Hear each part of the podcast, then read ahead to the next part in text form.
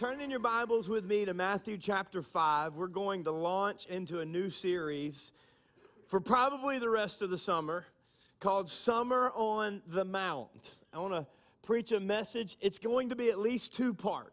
This first message, uh, I wanted to just very simply call it God Bless You. Um, actually, I wanted to call it something else, but our staff wanted to call it God Bless You. So, God bless you. Here we are together. Um, you ever felt like undue pressure to say God bless you to someone? I, I think that we should. You know, like if you're in a crowded room or maybe a tight space or airplane and someone sneezes, and for whatever reason they decided to turn your direction when they sneeze. Church, I want to help you. If you sneeze, this is the proper way to sneeze. It's not at someone that you should sneeze. And then all of a sudden, even with their spit on your arm, you feel this need. God bless you. And you always want to say, God bless you. You never just want to say, bless you. Because, you know, like, you never know what they might say back to you or who they may think you're coming to them in. And I, I really think, like, not to like over spiritualize everything or, you know, like whenever whenever somebody says uh, happy holidays you're like merry christmas! You know don't do that. Like, that's why people don't like us. If they say uh, have a great day i actually i still believe that the power of life and death lies in this tongue. And and so i actually i like to humbly not spiritually arrogant but humbly pronounce a blessing over people. I, I, grab my babies all the time. My bride, before she goes on a trip, I, the teller at the gas station, hey, God bless you, thank you. I think that's something we need to reinstate as the people of God. That we would pronounce blessing over people and not just fussing and cussing at everybody. Come on, all you Cajuns, can't control your tongues. I was trying to I was trying to pack like nine Beatitudes into uh, i'm sorry. I just i thought I, pastor i just don't know how to quit cussing. Well why don't you start blessing? Come on how about that? Instead of just start blessing and you'll quit cussing. All right anyways i, I was that didn't wasn't even in any other service or my notes. I was trying to pack nine beatitudes into two weeks which as you have seen it's not happening like, there's no way that I can do that. So we're just going to settle in. I mean, it's summer, right? Like, what's the rush? My kids are home. I can't get nothing done, anyways. Like, my grass won't stop growing. I'm telling you, my grass is on crack, y'all. It just, it don't stop. Like I mow it, I look outside, it needs to be done again. I don't know what's going on, what's under the ground, but it's summer. And so we're just going to settle in. Um, it's almost my birthday. I'm, I'm almost as old as my wife. Come on, somebody. It's. I won't tell you what our daughter said yesterday because I want to sleep in my bed tonight. There's a. There's a couple of things that I notice about Matthew chapter 5, 6, and 7.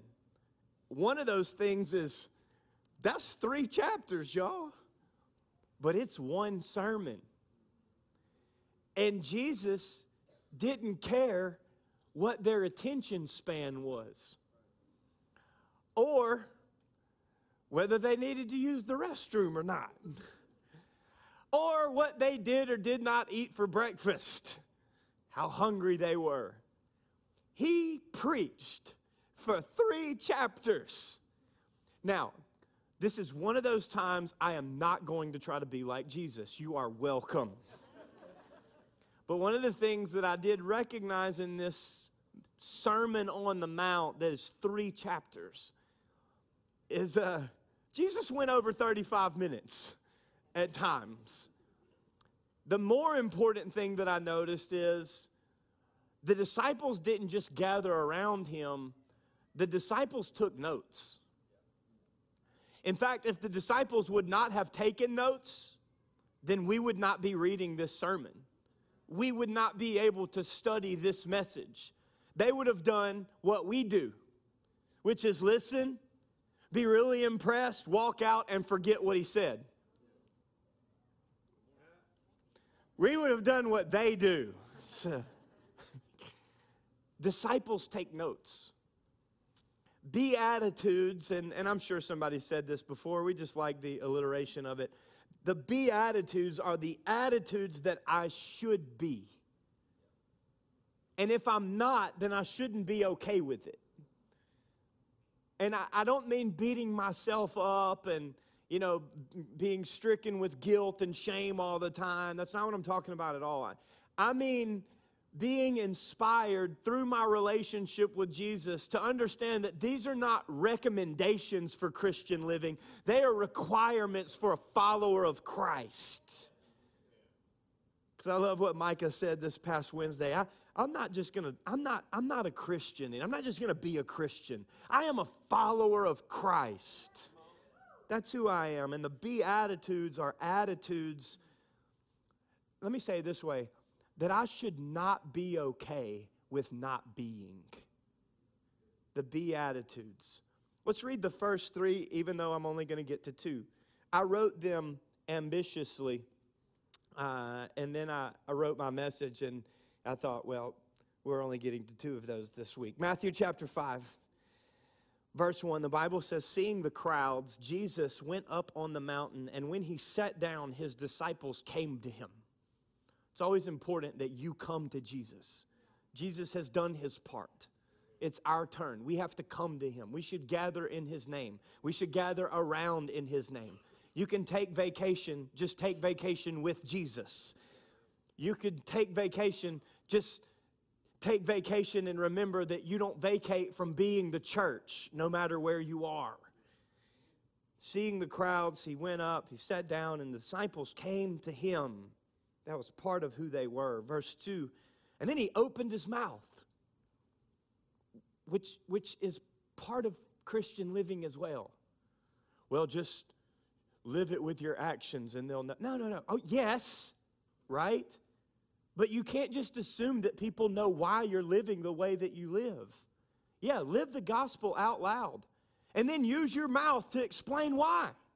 He opened his mouth and he taught them, saying, Verse 3 Blessed are the poor in spirit. And I don't know why we say blessed right there, because every other time I just say bless.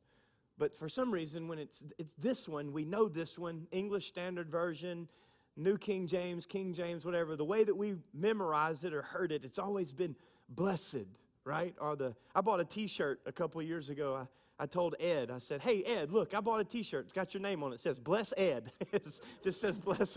I don't know why we do. Anyways, blessed are the poor, squirrel, in spirit, for theirs is the kingdom of heaven. I'm going to come back to it.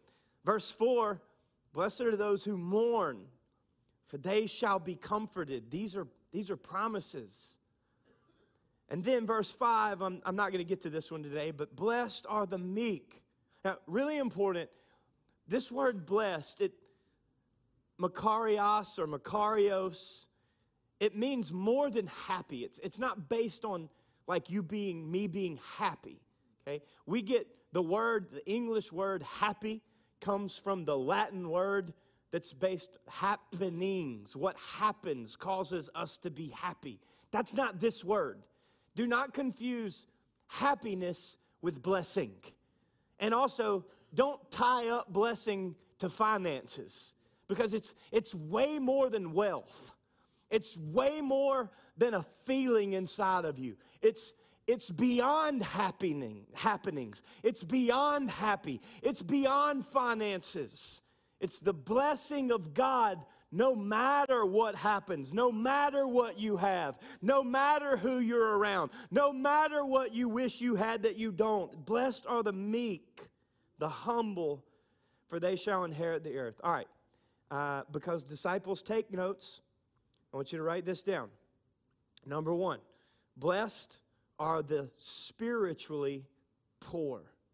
That's what this passage is saying. Blessed are the, the spiritually poor. Now, to make sense of this, you have to really dig into the why Jesus would say this. This is really important. Jesus preached a three chapter sermon, right? Matthew 5, 6, and 7. It's all one sermon. And Jesus had to know that sociologists would discover within 2,000 years that the first 90 seconds of your message is the most important. Because you have 90 seconds with an audience to determine for them to decide whether they want to listen to you or not. 90 seconds. So, knowing that he had 90 seconds to establish himself with those who had gathered to hear what he had to say, he led the first thing out of his mouth. Don't you think in a three chapter sermon, the first thing that Jesus says is extremely significant? It is the foundation. This beatitude, if you will, is the foundation for every other thing that he is going to say for however long it took him to say it. And of all the things, he could have told uh, a Thibodeau and Boudreaux joke to like lighten the mood. You know, they wouldn't have known he'd had to tell like a Caiaphas, John the Baptist joke, but it, it would have made sense. He could have, he could have told a story as he had done before. He, he could have done anything he wanted to. He could have said any, He could have led with anything. And the first thing out of his mouth was, Blessed are the poor. Hold on before you feel sorry for yourself in spirit. For theirs is the kingdom of heaven. See, I believe that Jesus led with this because he understood that it was the foundation to fulfill all the others. Like if you don't get this one, then you don't you won't even understand the rest, much less pursue them and live them out. Micah pointed out this past Wednesday that we are in a time in our society where, where we're having an identity crisis. We don't know who we are. And, it, and it's not just the world that can't determine where they want to, whether they want to be male or female. It's the church that don't understand their significance as children of God, their authority and their anointing as joint heirs with Jesus.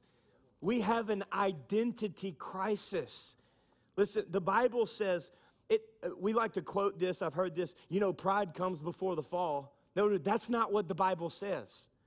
The Bible says a haughty spirit comes before the fall.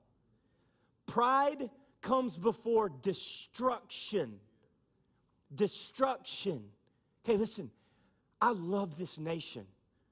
I love Louisiana. Like, I really do. I like Texas too, but I really like, love Louisiana. I don't like Arkansas, and I'm not from there. My daughters were born there, not me. I love this state. Guys, I have come, I love Acadiana. I love this city and the surrounding area. Like, I drive around and just praise God for what He's doing and where we are and what's going on. I hate mosquitoes, but I love this area. I refuse, in the name of Jesus, for this place, this nation, this state, this community and or this church and my home to be destroyed because of pride. Now listen, let me say this. This is really important. In order for me to properly address this, in order for us to properly address this, we need to separate individuals from agenda. I, wake, separate the individual from the agenda. I attack agendas head on. I can't attack people head on. I rebuke the agenda head on. I don't rebuke the individual necessarily unless they asking for it. Like Bar Jesus just wants some sometimes. And Paul had to remind him who was in charge. I'm not talking about not operating in authority. I'm talking about being spiritually sensitive, considerate of others, but also not allowing ungodly agendas to not just manifest, but be accepted in and amongst God's people or even around. If you want to preach ungodly agendas, live in ungodly agendas, participate in ungodly agendas, then you do what you want to do, but you leave my children alone. June is not Pride Month in the name of Jesus. Because I love my nation and I love this state and I love people who are still discovering who God created them to be. And I love people who are still overcoming ungodly desires like all of us are. I refuse to fall with the prideful because God resists the proud but gives grace to the humble. So this month of June is not Pride Month in the name, it's my birthday in the name of Jesus. It's Father's Day in the name of Jesus. It's Juneteenth in the name of Jesus. We are coming back together in a time where we celebrate all people of all colors and all creeds, but we rebuke in the name of Jesus ungodly agendas that that will lead us and everybody around us astray. We have to separate the agenda from the individual, but we have to speak to the agenda. So I rebuke the pride in the name of Jesus off of my land, off of my state, out of my TV. So I'm almost prayed in tongues in front of everybody. Away from my children out of our schools. And instead of complaining about it, we need to be figuring out how we're going to train the next generation to humble themselves, therefore, under the mighty hand of God, that in due time they would be lifted up. We need to stop complaining about the darkness and turn on a light. Walk into the room and make sure that everybody there knows that God's anointed has stepped into the place. I done preached that way longer than I meant to. The Bible does not say, Blessed are the prideful. And by the way, you can be insensitively conservative and be prideful. Well, that didn't get as many amens. You can be too loosely liberal and be prideful. Isn't it interesting that after 9 11, Democrats, Republicans, Libertarians, and Socialists all gathered together, locked arms around our Capitol because we all had a common enemy. We still have a common enemy. His name is Lucifer and the powers and principalities of darkness. But until we come together in the name of Jesus, then the powers will prevail instead of the people of God putting them back in their place. I feel the preach coming on me in this service today. I'm fired up about what God wants for this generation. Blessed are not the prideful, blessed are the poor in spirit, not in wealth, but in spirit. It doesn't mean that I don't operate in authority. It means that I humble myself before the ultimate authority. There's two Greek words in regards to poor within the New Testament specifically. The first one would, would speak to like somebody who is impoverished or somebody who doesn't have enough finances or doesn't have enough money. And by the way, please note that American poverty and biblical poverty are not the same. We draw a poverty line at $20,000 a year. And we say, that's poverty. But that's not African poverty. That's not Asian poverty. That's not Indian poverty. That's not even Native American poverty. I can show you poverty. I can take you to places where people have one article of clothing to cover themselves in the area that they have to be covered in. I can show you poverty where people live in trash piles and call it a bed. We are not impoverished in America. This is still the land of opportunity. This is a word that represents true poverty.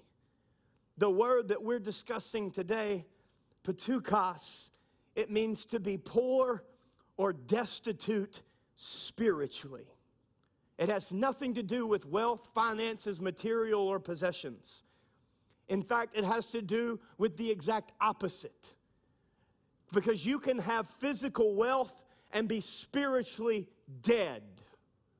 I said, you can have physical wealth and be spiritually dead. Help me preach so I don't hang out here too long.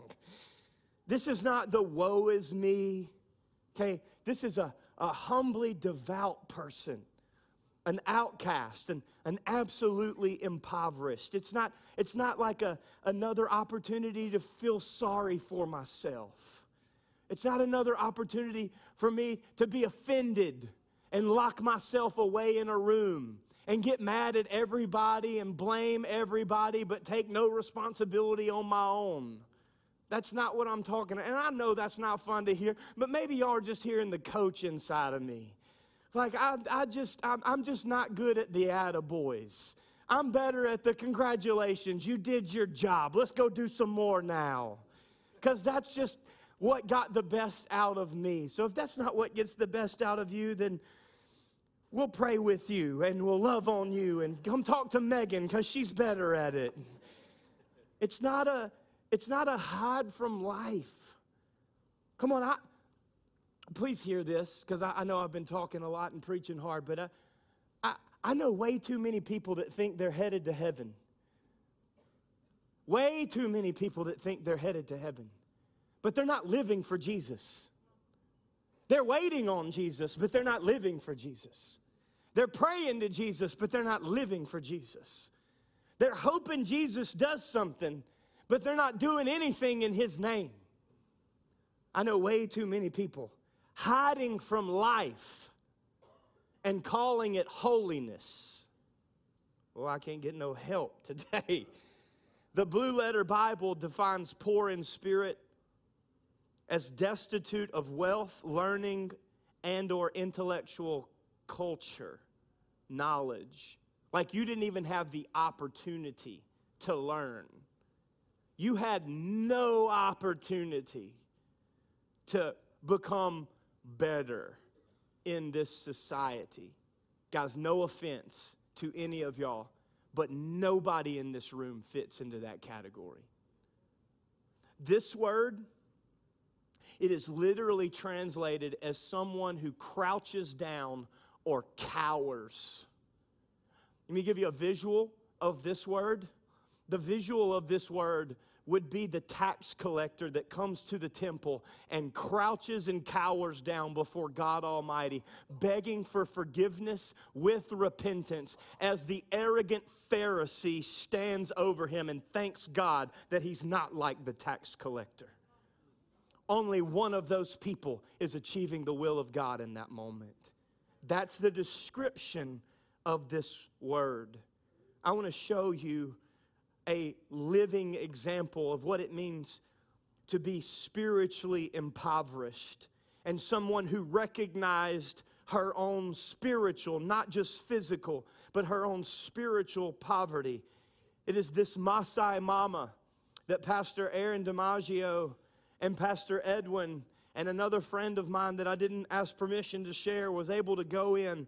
We had to travel with about 40 minutes to an hour moving rocks and ba- basically building bridges as we went in a four wheel drive to get to the base of this hill. And we saw a trail and some smoke coming out of, uh, of a boma, which is a mud hut mixed with poop and grass that forms a home. And so we walked up towards the smoke and we found this mama and this baby actually living in poverty.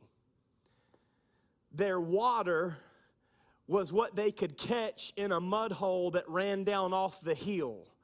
And they would fetch it back up to the house, boil it with fire, and hope that it didn't kill them. They had only what you see them wearing. The closest doctor was a 30 mile walk. The closest school was nowhere in sight. There was an abandoned building on the hill across from where we're looking that had never had anybody in it. And we walk up that hill to this mama with this baby. And this is now Pastor Edwin, and I love this part of the story. See, because you give, I got to buy with your money that you had given. So technically, it was it was God's because you gave it, and then it's not yours anymore. But because you gave, I bought a fire Bible. We bought several of them actually. And when we got over there, we presented from New Hope Church, we presented Pastor Edwin with a fire Bible. And, guys, you've never seen it. Like, we hand out Bibles here, and people are like, mm, thanks. Like, we got their name put on it, like, yeah, okay, I'll put this with my other 18 Bibles my grandparents gave me. Not Edwin. I handed him that fire Bible, and he goes, Oh, Pastor, this would change my life. Pastor, I can study now. I have my own Bible. I have never had my own Bible. And he opens the Bible and he's reading through the pages, and I'm like, God, I'm sorry. I'm sorry. Because I wake up every day, I don't even know where the thing is, and I have his Bible. I have the Bible. Sometimes I'm just too lazy to study it. Edwin receives the word and he goes up on the mountain with us. He's, we're not, he's, we had to force him to take money for coming with us. And he translates word for word as we begin to explain to this mama that there's one God and he created all things. There's not a tree God. You don't have to worship the trees. There's not a water God and a sun God and a star God and a God of the dirt and a God of the air. There's one God and he created all things. And we, we began to explain the fall of man, but the purchase of man by the blood of Jesus and, and who God is and how much he loves her and, and why he sent us to her on that day. And we it's a 30 minute conversation through translation, and we finally get to the, and she is ready to receive salvation. And so Pastor Edwin leads her in a prayer that I got to lead. It's just coolest. She'd never heard the name of Jesus but she recognized her spiritual poverty. And she received salvation right there in that moment. Now, I didn't just check that off the box and go home like, all right, who's next? Because we don't just lead people to salvation and then close the door and move on. No, no, no. Because you've given, we were able to spend about $40,000 on this couple on this baby right here because we help buy side by side for this missionary that can take teams back to this place. And then we help pay off a van so that they can bring more teams and store more stuff and deliver more goods. And then a couple of years ago, we helped pay for a water well and invested in some of the refurbishing of that empty building that now, if you look across that same mountain because of what you've done, you will see a school that operates operates daily and a church that operates weekly with a water well for the baby being held in this mama's arms who received salvation because she recognized her need for Jesus. And when you get to that place, God changes your perspective of life. But I don't know that Americans come to that place easily because we have so much. And if you just said, No, I don't, then you have missed the first point of Jesus' three chapters. Revelation chapter 3, I believe that Jesus is speaking to the American church in verse 15. He says, I know your works. I know what you've given. I know how many prayers you pray. I know what time you get up. I know what time you go to bed. I know how often you do or don't show up at church because you think that determines whether you go to heaven or hell. And I know that you're trying to earn your own salvation by making yourself feel better about the sin that you've been doing every other day and make up for it in one day. I know your works, but you're not hot and you're not cold. Would that you were either hot or cold. Now, please don't misinterpret this and think what I heard some really unadvised so called theologians say one time. God would rather you be lost and cold if you're not going to be passionate and on fire. That's the stupidest thing. God, it is not the will of God that any should perish, but that all would come to repentance. That is not what Jesus is saying. He cannot speak against his own character. If you think he is, then you need to study more scripture. Because what Jesus is saying in this passage is that I wish that you would be like Hierapolis, or I wish that you would be like Corinth or Colossae. But because you are Laodicean and the lukewarm water that could be hot or could be cold has traveled to you, but because you're lukewarm, you have no purpose. See, if you were cold, then you could quench thirst. And if you were hot, then you could warm something up. But because you have just decided to sprinkle in Jesus and allow Him to be a part of your already busy agenda, oh, I can't get no help from the Bible Belt today. Because you are just going through the motions and calling it a move. I would rather you be hot, or I would rather you be cold that you would quench something or you would warm something. But because you're just going through the motions, because you're just including Jesus in your agenda, because you are lukewarm, you're not hot or cold, I, I spit you out of my mouth. Verse 17, for you say, I am rich. And if you rode here or drove here, if you have electricity and or running water. If you slept in a bed last night, you are more rich than 98% of the world. That's the reality.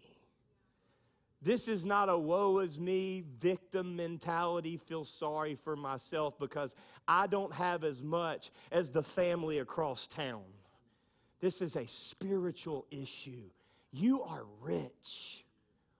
And you say, I have stored up for myself a great retirement. We work so that we can retire instead of working for Jesus. You say, I have prospered. I don't need anything. Not realizing, okay, no, this is really important because I did not write this. Okay? I, I didn't write the book of Revelation, I'm just reading it to you. This is, this is Jesus saying this, not Chris. I'm just reading what Jesus said. So if you're going to get offended,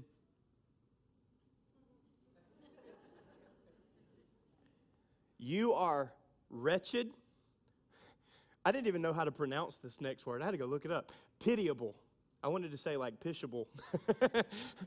you are you are pitiable. You are wretched. You are pitiable. You are poor spiritually. You're blind. And just like Adam and the woman when they sinned, you're naked.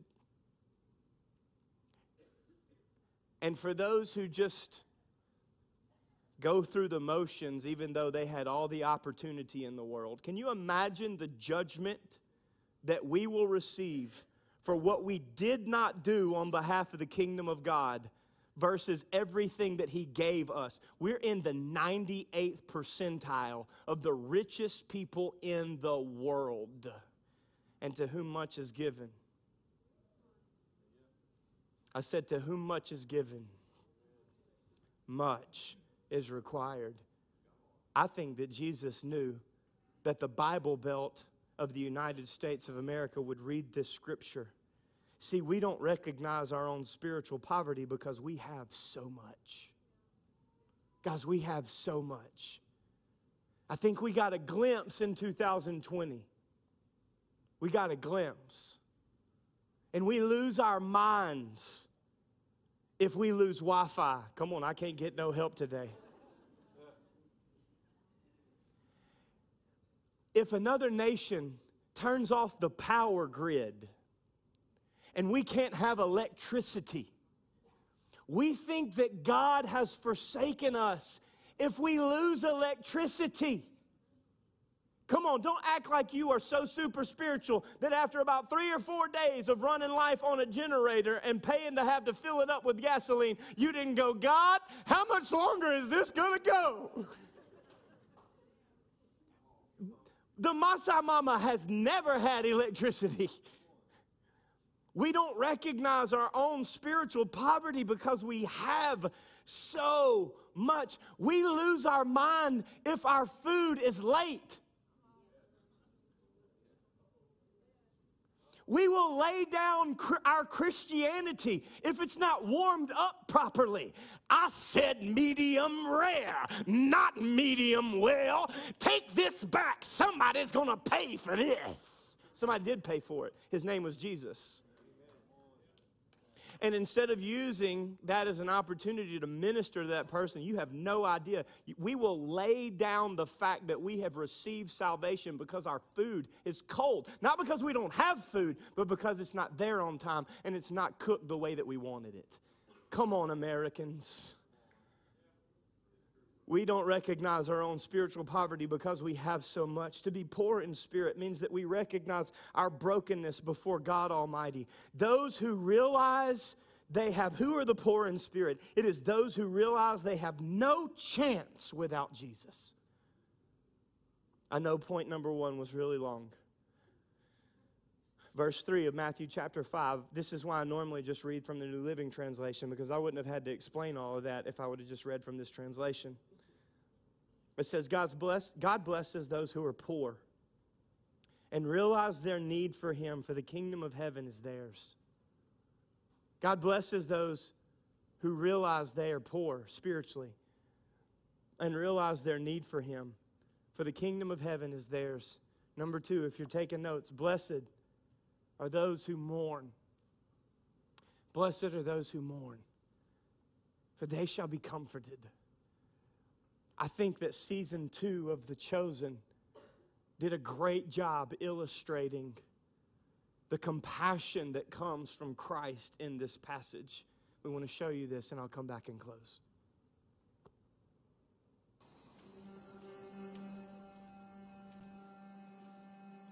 Ready?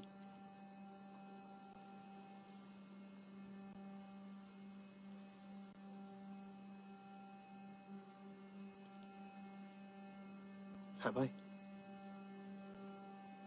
Blessed are the poor in spirit, for theirs is the kingdom of heaven. Blessed are those who mourn, for they shall be comforted. Blessed are the meek, for they shall inherit the earth. Blessed are those who hunger and thirst for righteousness they shall be satisfied. Blessed are the merciful,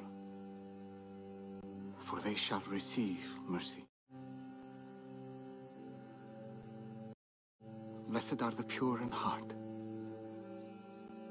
for they shall see God.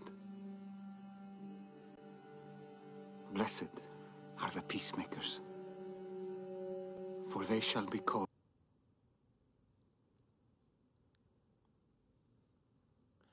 I'm sure they're working hard to figure out what happened to the volume, but you could sense where it was going. And you can also look that up on YouTube for free because most of you have access to the internet, unlike most of the world. Blessed are the poor in spirit, for theirs is the kingdom of heaven. And blessed are those who mourn, for they shall be comforted. I've never preached on this person, and uh, I'm probably a miss because I haven't. But when I read this scripture, I cannot help but think of my granddaddy. People ask me, I, I don't know why this is already being brought up. I guess because I have more grades than I did when I got here. Like, what do you want to be called yeah, when you when you become a granddad? And I'm like, I want to be called Fry Daddy, because that's just cool, you know. But I also, I also, I, I just want part of my granddaddy's heritage in me. My granddaddy, Tommy Fry, and I didn't ask his permission, and he doesn't watch this anyway, so he doesn't know how to work the internet and stuff or the Facebook. Um, my granddaddy, he's one of my heroes.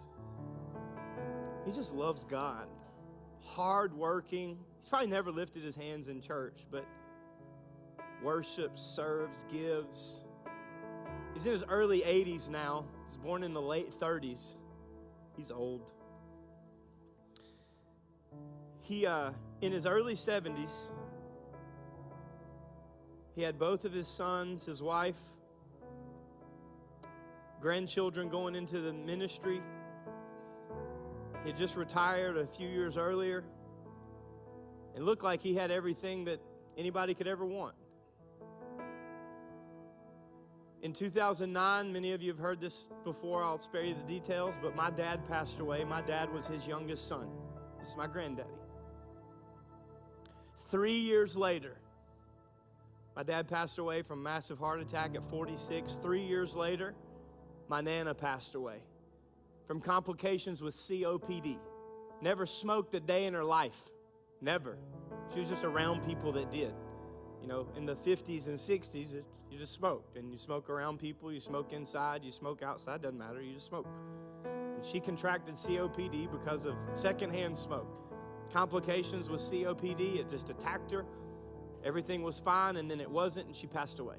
Three years after my dad passed away. So within three years, she buried a son, he buried a son and a bride. And he called me about a year and a half ago and he said, Hey, son, that's what he. Sometimes he calls me squirrel. I don't know why he calls me, hey, squirrel. okay, granddaddy. I was like, hey, man, what's up? He goes, ah, oh, I just wanted to call you and tell you they found your Uncle David dead. And I was like, that's his oldest son. He's in his 60s, an alcoholic his entire life. He said he didn't want to be, just didn't do the work to not be. He had seasons of success. And so, from his early 70s, everything, worked his whole life to retire and then enjoy it, right? Youngest son passed away, wife passed away, oldest son passed away. Early 80s, alone. Lives in the house that my daddy grew up in in Minden, Louisiana, surrounded by much larger homes and all kinds of stuff. Because every time I talk to my granddaddy, all he wants to talk about is what God's up to and how this nation needs another move of God.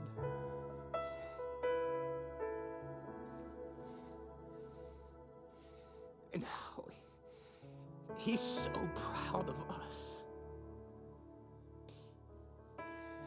And when I think of people that are comforted in mourning, I can't help but think of Tommy Fry, who has nobody but Jesus. And yet he chooses joy. His life will never be the same, but he is living for God. And it's his only purpose. It's why he wakes up every morning and gets out of And so I think how how can we go from mourning to comfort? And the first thing I thought was we got to be willing. I don't just mean you got to want it. I, that's not what I'm talking about cuz that would me be that would be me being insensitive to your grief. See, grief is what you have or what you feel, but mourning is what you do with it. Mourning is how you express it. And God doesn't say that you're not going to have grief and that, that, that life isn't going to be overwhelming at times and that, that things aren't going to happen that are going to take, that are going to knock your feet out from underneath you. He just promises to be the foundation that you can stand upon again. So, how do I move from, from mourning to comfort? I think sometimes it's more than just a moment. It's more than just a sermon. It's a, it's a lifelong process where you fight in the name of Jesus. You let God work on it, and you work on it with God, and you allow God to show you from an eternal perspective what is truly important as long as you're here. I want to highly recommend that you go and listen to TobyMac, the gospel and R&B artist, and his interview on the passing of his son Truett, who was older in age, and yet he was still just as devastated. But I remember him saying, I had to learn how to smile again. I had to learn how to laugh again. I may never laugh and smile the way that I once did. And it only comes in waves. And I began to think that's what grief does. Grief, grief comes like a tsunami and it only subsides like in tides. But if comfort and peace come in waves, come on, hear me. The fact that it comes at all is evidence that God's presence is still there.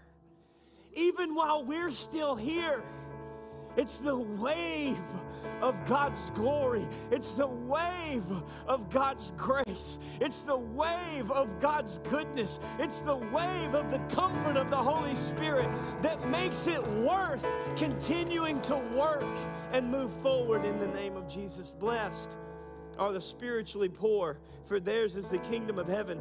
Blessed are those who mourn, for they shall be comforted. How? When? Revelation chapter 21. I heard a loud shout from the throne.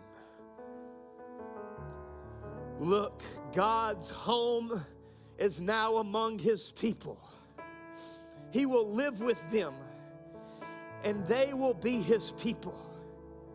God himself will be with them, and he will wipe away every tear from their eyes and there will be no more death, and there will be no more sorrow. There will be no more crying, and there will be no more pain. All of these things shall be gone forever, and death shall be swallowed up in victory, says the Apostle Paul. Verse 5 And the one sitting on the throne, he didn't say he will be sitting on the throne the one that is sitting on the throne, said this 2,000 years ago as we stand in between the time that it was declared and the time that it is eternally done. The one who sits on the throne says, Look, I am making a new covenant. Write this down. I'm making a new covenant, everything new. And he said, You need to write this down. Because if you don't write it down, you're going to forget it. But if you write it down, not only will you remember it, but somebody else will read it. And even if it doesn't affect you the way that you want it to, it'll affect that baby the way that we want it to. Even if it doesn't affect you and your feelings, it will affect the next generation and possibly even who they follow. So Jesus said, Write this down. For what I tell you, it's trustworthy, it's true. So the Apostle Paul writes to the church in Corinth for those who are in Christ. Oh, you thought we were waiting for this passage to come to pass? No, no, no. We're working with the fulfillment of the fact that this passage is coming to pass. That's different. Because Paul wrote to the church in Corinth and he said, Those who are in Christ are a new creation. Old things, old pers- the way that you used to look at life through earthly eyes, that's passed away. I give you eternal eyes. And behold, all things become new. Blessed. Come on, more than happy Blessed are those who realize that they are destitute, those who are desperate for Jesus. And blessed are those who mourn, for they shall be comforted.